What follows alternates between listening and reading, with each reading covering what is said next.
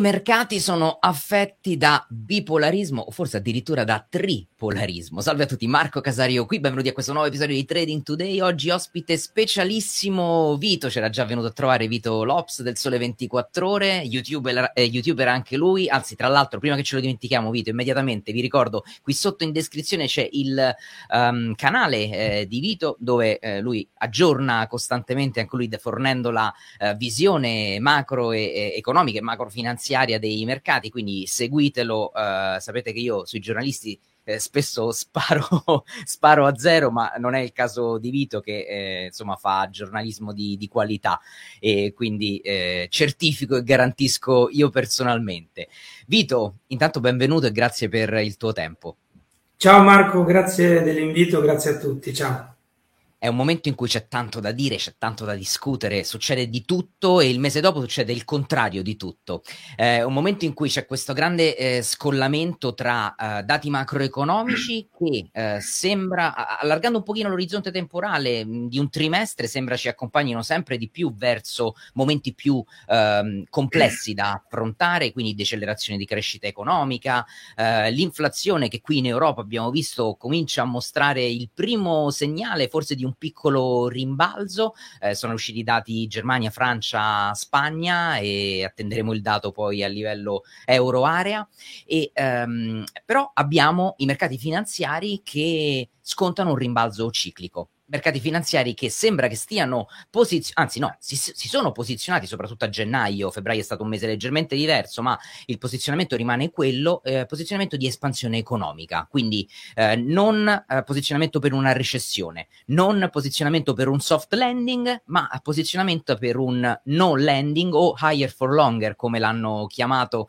in questo momento, cioè che l'economia può rimanere robusta per più tempo nonostante i tassi di interesse più alti. E, e, da questo punto di vista la Fed sicuramente una pacca sulla spalla se la deve dare, forse anche la BCE, perché i mercati si sono allineati ai tassi terminali a cui vuol, vogliono tendere le banche centrali, no? 5% negli Stati Uniti, 4% in, in Europa. Eh, quindi i mercati scontano questa fotografia.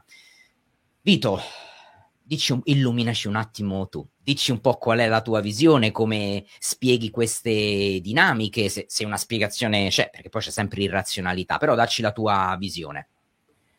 Sì, Marco, no, ecco, i mercati sono, come tu dicevi, bipolari o anche tripolari, nel senso che stiamo assistendo a continui cambi di narrazione e quindi anche per la logica di un macro investor diciamo è un anno, questo del 2023, a mio avviso molto più difficile del 2022 e anche ancora più difficile ovviamente del 2021, che tutto sommato hanno seguito un po' dei copioni macro finanziari un po' più semplici o comunque più eh, in linea con quello che si poteva osservare dai grafici e dai dati finanziari e macroeconomici. Quest'anno invece abbiamo appunto abbiamo avuto un gennaio sprint un febbraio di prudenza, di ritracciamento, di riflessione, adesso un marzo che statisticamente è uno dei mesi tra l'altro più volatili di tutti i 12 mesi dell'anno che parte un po' con l'S&P 500 che sta lì eh, poggiandosi sulla media 200 giorni che viene un po' seguita da tanti operatori eh, se non altro per la sua valenza simbolica non certo scientifica. E comunque è un anno mh, appunto come dicevamo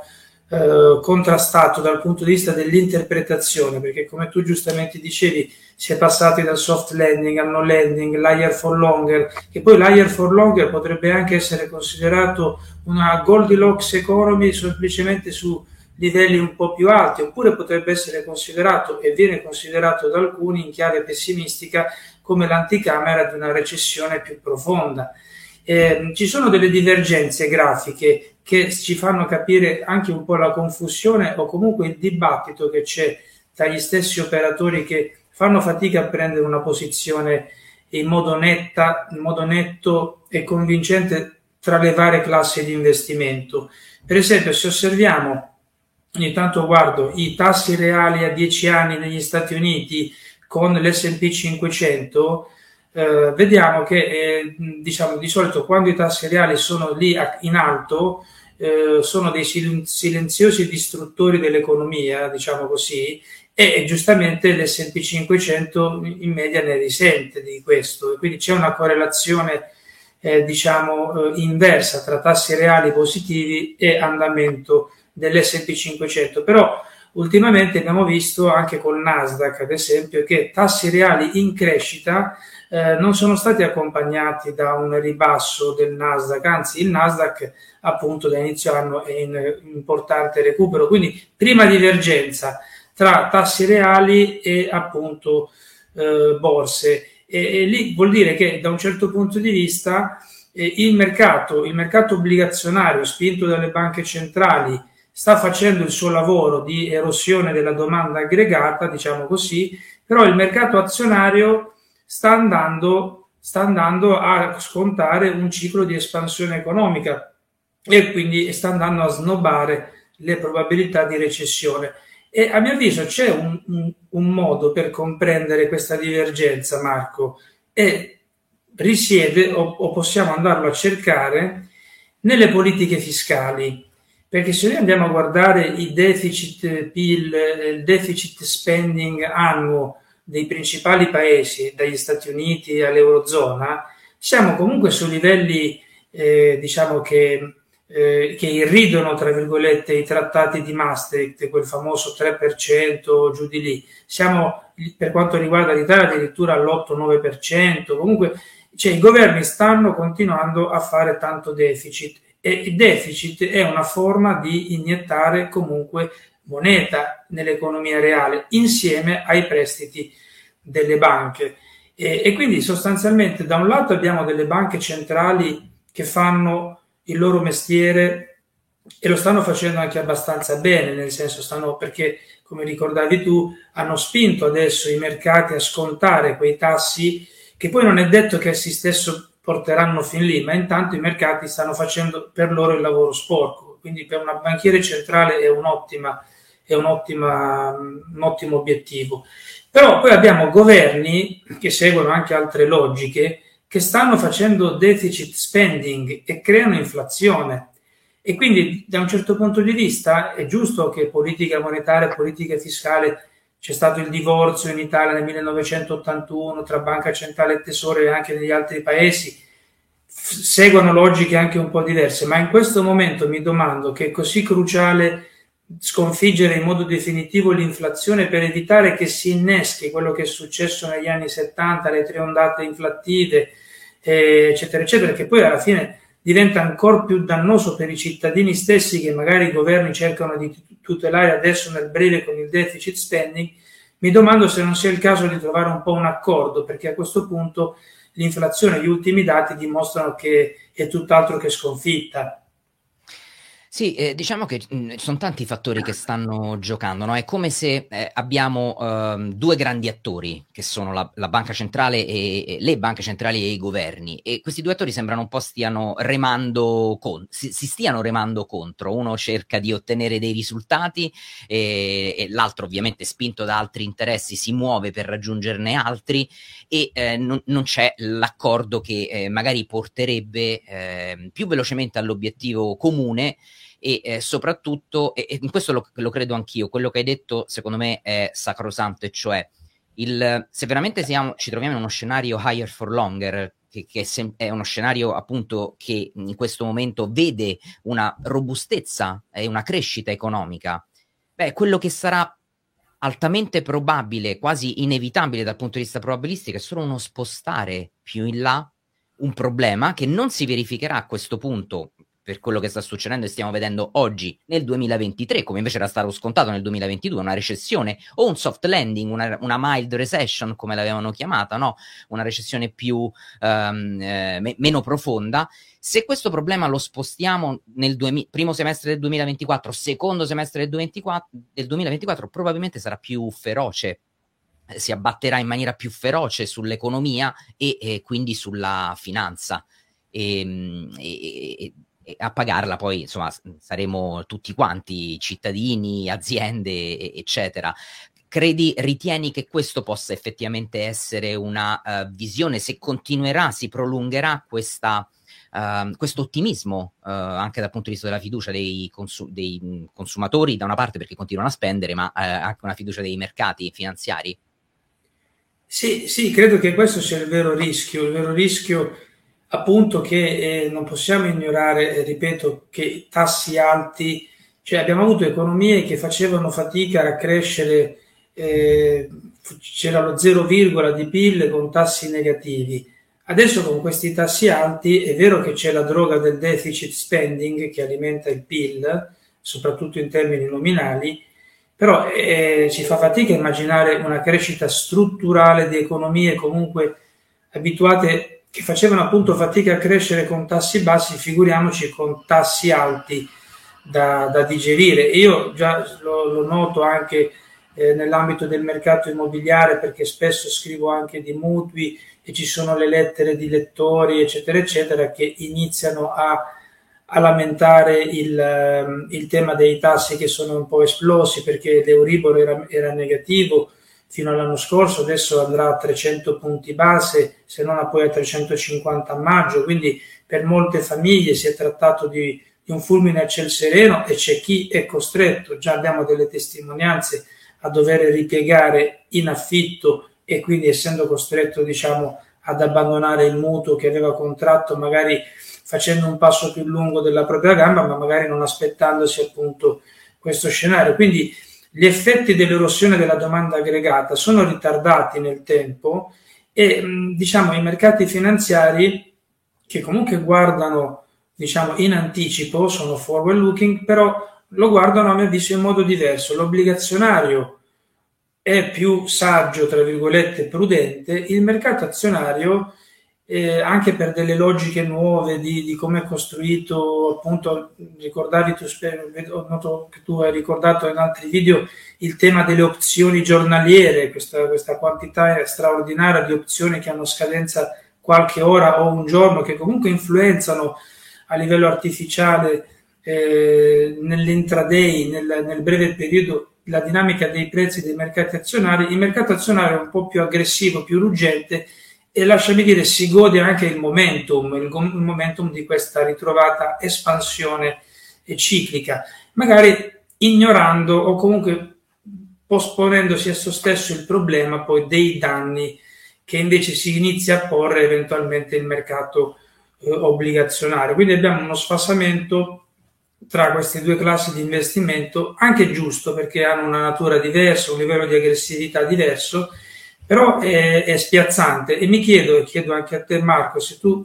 immagini che però a un certo punto il mercato obbligazionario, soprattutto le brevi scadenze, perché qui abbiamo i sei mesi americani che sono al 5,2 se non vado errato, sì. e sono sì. proiettati anche al 5,5, lato gestore, eh, diciamo fra un po' ci sarà o potrebbe esserci una soglia per cui un gestore comincerà a chiedersi ma intanto mi porto a casa il 5,5 seppur nominale eh, sostanzialmente così garantisco, mi metto al sicuro una performance e magari alleggerisco un po' l'ambiente di rischio, quale il mercato azionario potrebbe essere considerato tale, che in termini di earning yields è sotto, addirittura è andato sotto, quindi questi tassi obbligazionari. Quindi un, un, un livello di soglia che potrebbe innescare uno spostamento di capitali dall'azionario più rischioso e che magari si avvicina via via trimestre dopo trimestre a quel discorso di possibile recessione eventualmente più dura eh, di quella che sarebbe stata quest'anno verso appunto un mercato obbligazionario che comunque eh, può dare delle garanzie di performance. Un cash is king diciamo sta tornando secondo te il cash is king o potrebbe tornare? Questo lo chiedo allora, anche Guarda, eh, il mercato obbligazionario è, mm, è, sempre estremamente interessante da seguire e, ed è quello che, come hai detto te, risente anche mm, meno di logiche eh, squisitamente tecniche eh, o dinamiche tecniche e, e, logiche di speculazione, no? E mi fa veramente strano vedere come in questo momento l'obbligazionario non lo vuole nessuno. Quindi i gestori sono così confidenti nel poter eh, generare alfa andando su asset più rischiosi,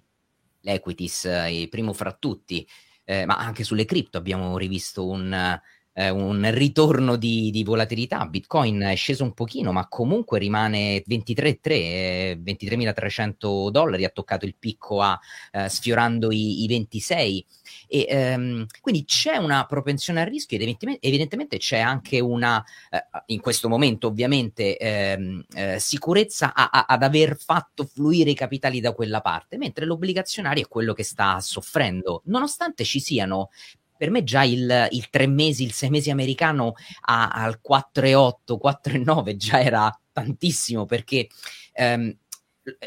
senza sbilanciarmi e dare nessun tipo di consiglio finanziario, ma siamo in un contesto in cui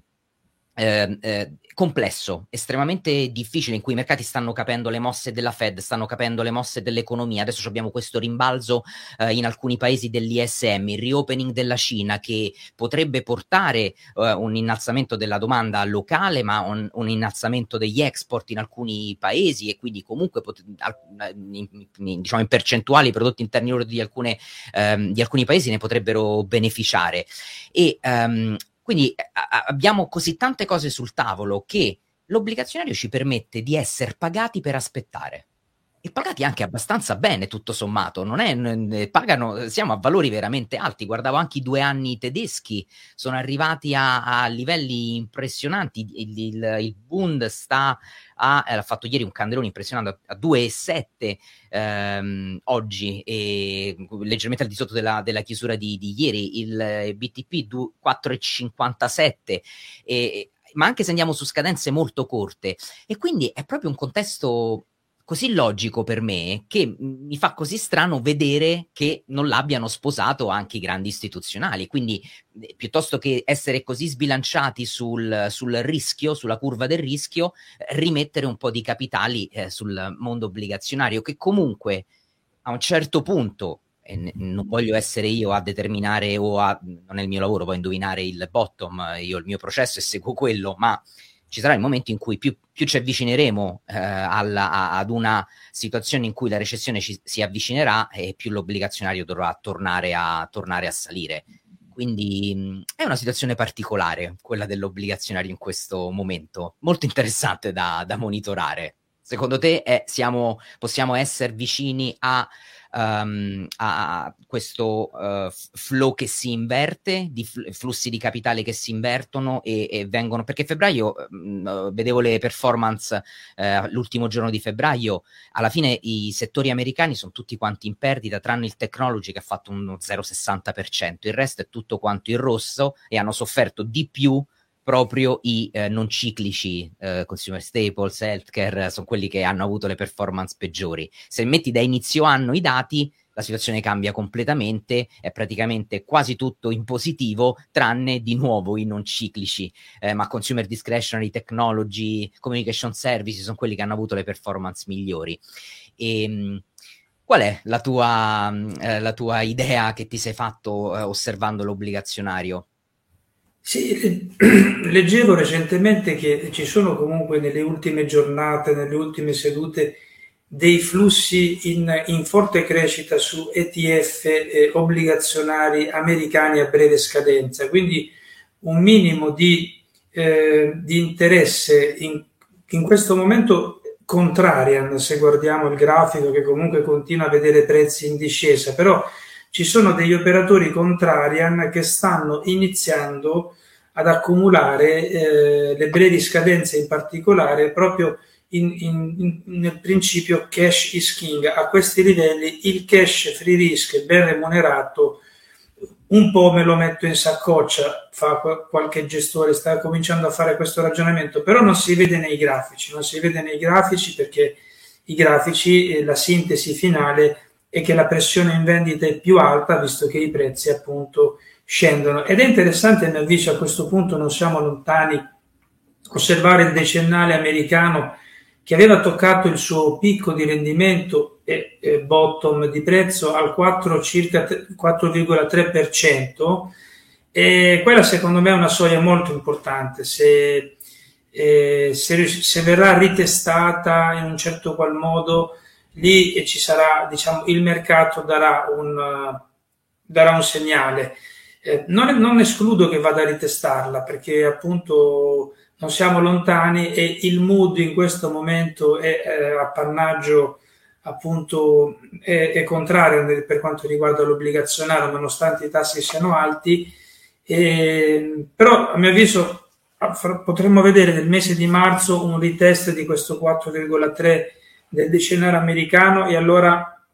eh, la reazione su quella soglia ci potrà dare dei messaggi per, per i mesi a venire, perché se il mercato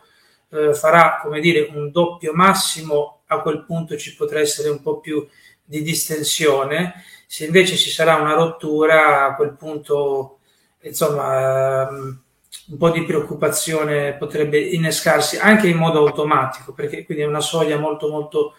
molto importante e non siamo lontani. Tra l'altro ci sono comunque vari panieri che misurano gli ETF eh, obbligazionari e, e, e, alcuni si stanno un po' avvicinando lato prezzi a dei minimi eh, di ottobre, quindi è un momento in cui l'obbligazionario forte delle vendite sta andando a eventualmente ritestare o, o a, a rosicchiare i minimi di fine settembre, inizio ottobre che rappresentano il bottom di questo ciclo per ora. E io personalmente li osservo, come tu sai sono un appassionato di analisi intermarket e come del resto anche tu, e, e non tanto per diciamo concentrarmi solo su quella classe di investimento, ma perché poi qualora il mercato obbligazionario dovesse aggiornare il minimo, a quel punto si andrebbero a rimescolare un po' tutti i discorsi, tutte i ragionamenti sui vari minimi a cascata delle altre classi di investimento, perché in questo momento stiamo convivendo per ora, fotografia dei grafici alla mano, con un minimo sostanzialmente toccato nello stesso momento storico tra obbligazionario e azionario ad ottobre. Di solito accade che l'azionario lo tocca un po' più in là, però la storia è fatta anche per essere in parte smentita, poi sappiamo che gli indici azionari in particolare di Wall Street, sono carichi di titoli tecnologici nel peso della performance e quindi, dato che ripartono prima i tecnologici, non è, non è anche così strano che eh, abbiano fatto un bottom allineato con l'obbligazionario. Però se, se l'obbligazionario desse un segnale di nuovo bottom, a quel punto mi chiedo l'azionario che come reagirebbe se eh, ancora guidato da questo bel momentum di espansione economica, eccetera, eccetera, oppure se a quel punto anche lì qualcosa potrebbe vacillare. Non so cosa ne pensi tu di, questa, di questo sfasamento intermarket eventuale. Sì, beh, ehm, sai, a- alla fine i-, i soldi da qualche parte devono finire e non possono finire dappertutto devono necessariamente essere bilanciati, eh, o meglio, sbilanciati su, su, un asset. E se l'asset su cui si sbilanceranno a un certo punto sarà l'obbligazionario vuol dire che eh, vedremo le equities, vedremo forza tolta alle, alle, alle equities. E, e, ehm, e, quindi probabilmente il, eh, quello che abbiamo visto succedere a, a, gennaio, che per quanto riguarda il mio modello, il mio processo, gennaio è un outlier, è, è stato eh, dal punto di vista statistico. Eh, tutti si aspettavano questo Christmas effect, ehm, a Santa Claus effect a dicembre, che non è arrivato, è stato è traslato a dicembre, che comunque stagionalmente è un, è un, me- è un mese in cui le equities vanno, vanno bene, eh, è un mese anche tecnicamente dove istituzionali hedge fund si riposizionano dopo la fine dell'anno, dopo le ottimizzazioni che hanno fatto anche per via delle, delle tasse alla, com, al termine dell'anno fiscale, insomma, quindi è, è un mese particolare. Uh, febbraio ha raccontato un'altra storia, marzo secondo me che chiude anche il Q1 del 2023 sarà una, un mese importante, eh, sarà probabilmente eh, un po' il mese della verità che ci dirà come si dovrà comportare eh, Q2 perché dal punto di vista della disinflazione Q2, almeno per i dati che vedo e per il, il, mio modello predittivo, ci sarà, continuerà la disinflazione negli Stati Uniti nel Q2 2022, anzi sarà amplificata dall'effetto base. Quindi eh, l- dovrebbe, dovrebbe, almeno matematicamente parlando, essere ancora più ampia. Se ehm, questa, questo regime disinflazionistico è quello che ha fatto tirare un po' di ottimismo, un po' di un sospiro di sollievo ai mercati, mm, mi viene da dire che eh, potrebbe continuare. Cerco di capire quale può essere il catalizzatore adesso, cioè quale può essere il catalizzatore che mischia le carte in tavola di nuovo.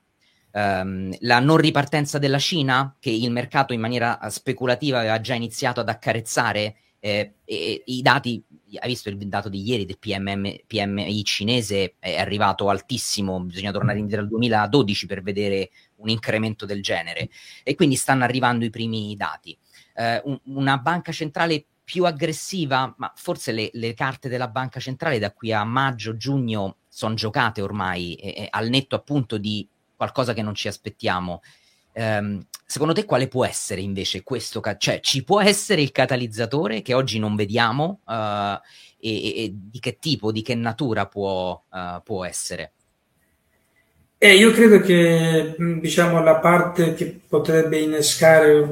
più volatilità e più preoccupazione, quindi cambiare questo, questo mood, eh, arriverà da, dai dati relativi ai salari. Cioè ormai i salari sono un po' ci si è spostati lì per capire quanto appiccicosa e, e di seconda ondata eventualmente sarà il caso di parlarne. Quindi personalmente sono molto focalizzato quasi più sui salari che non sul dato dell'inflazione perché lì comunque eh, le rivendicazioni continuano ad aumentare, ci sono grandi catene che stanno aumentando e vedremo un po' come... Lasciami dire che diciamo uno dei motivi per cui Piazza Affari è una delle migliori borse al mondo è che qui in Italia dal punto di vista delle rivendicazioni salariali siamo un po' indietro e quindi magari i margini delle aziende riescono a, ad avere, si sono un po' hanno tratto vantaggio da questo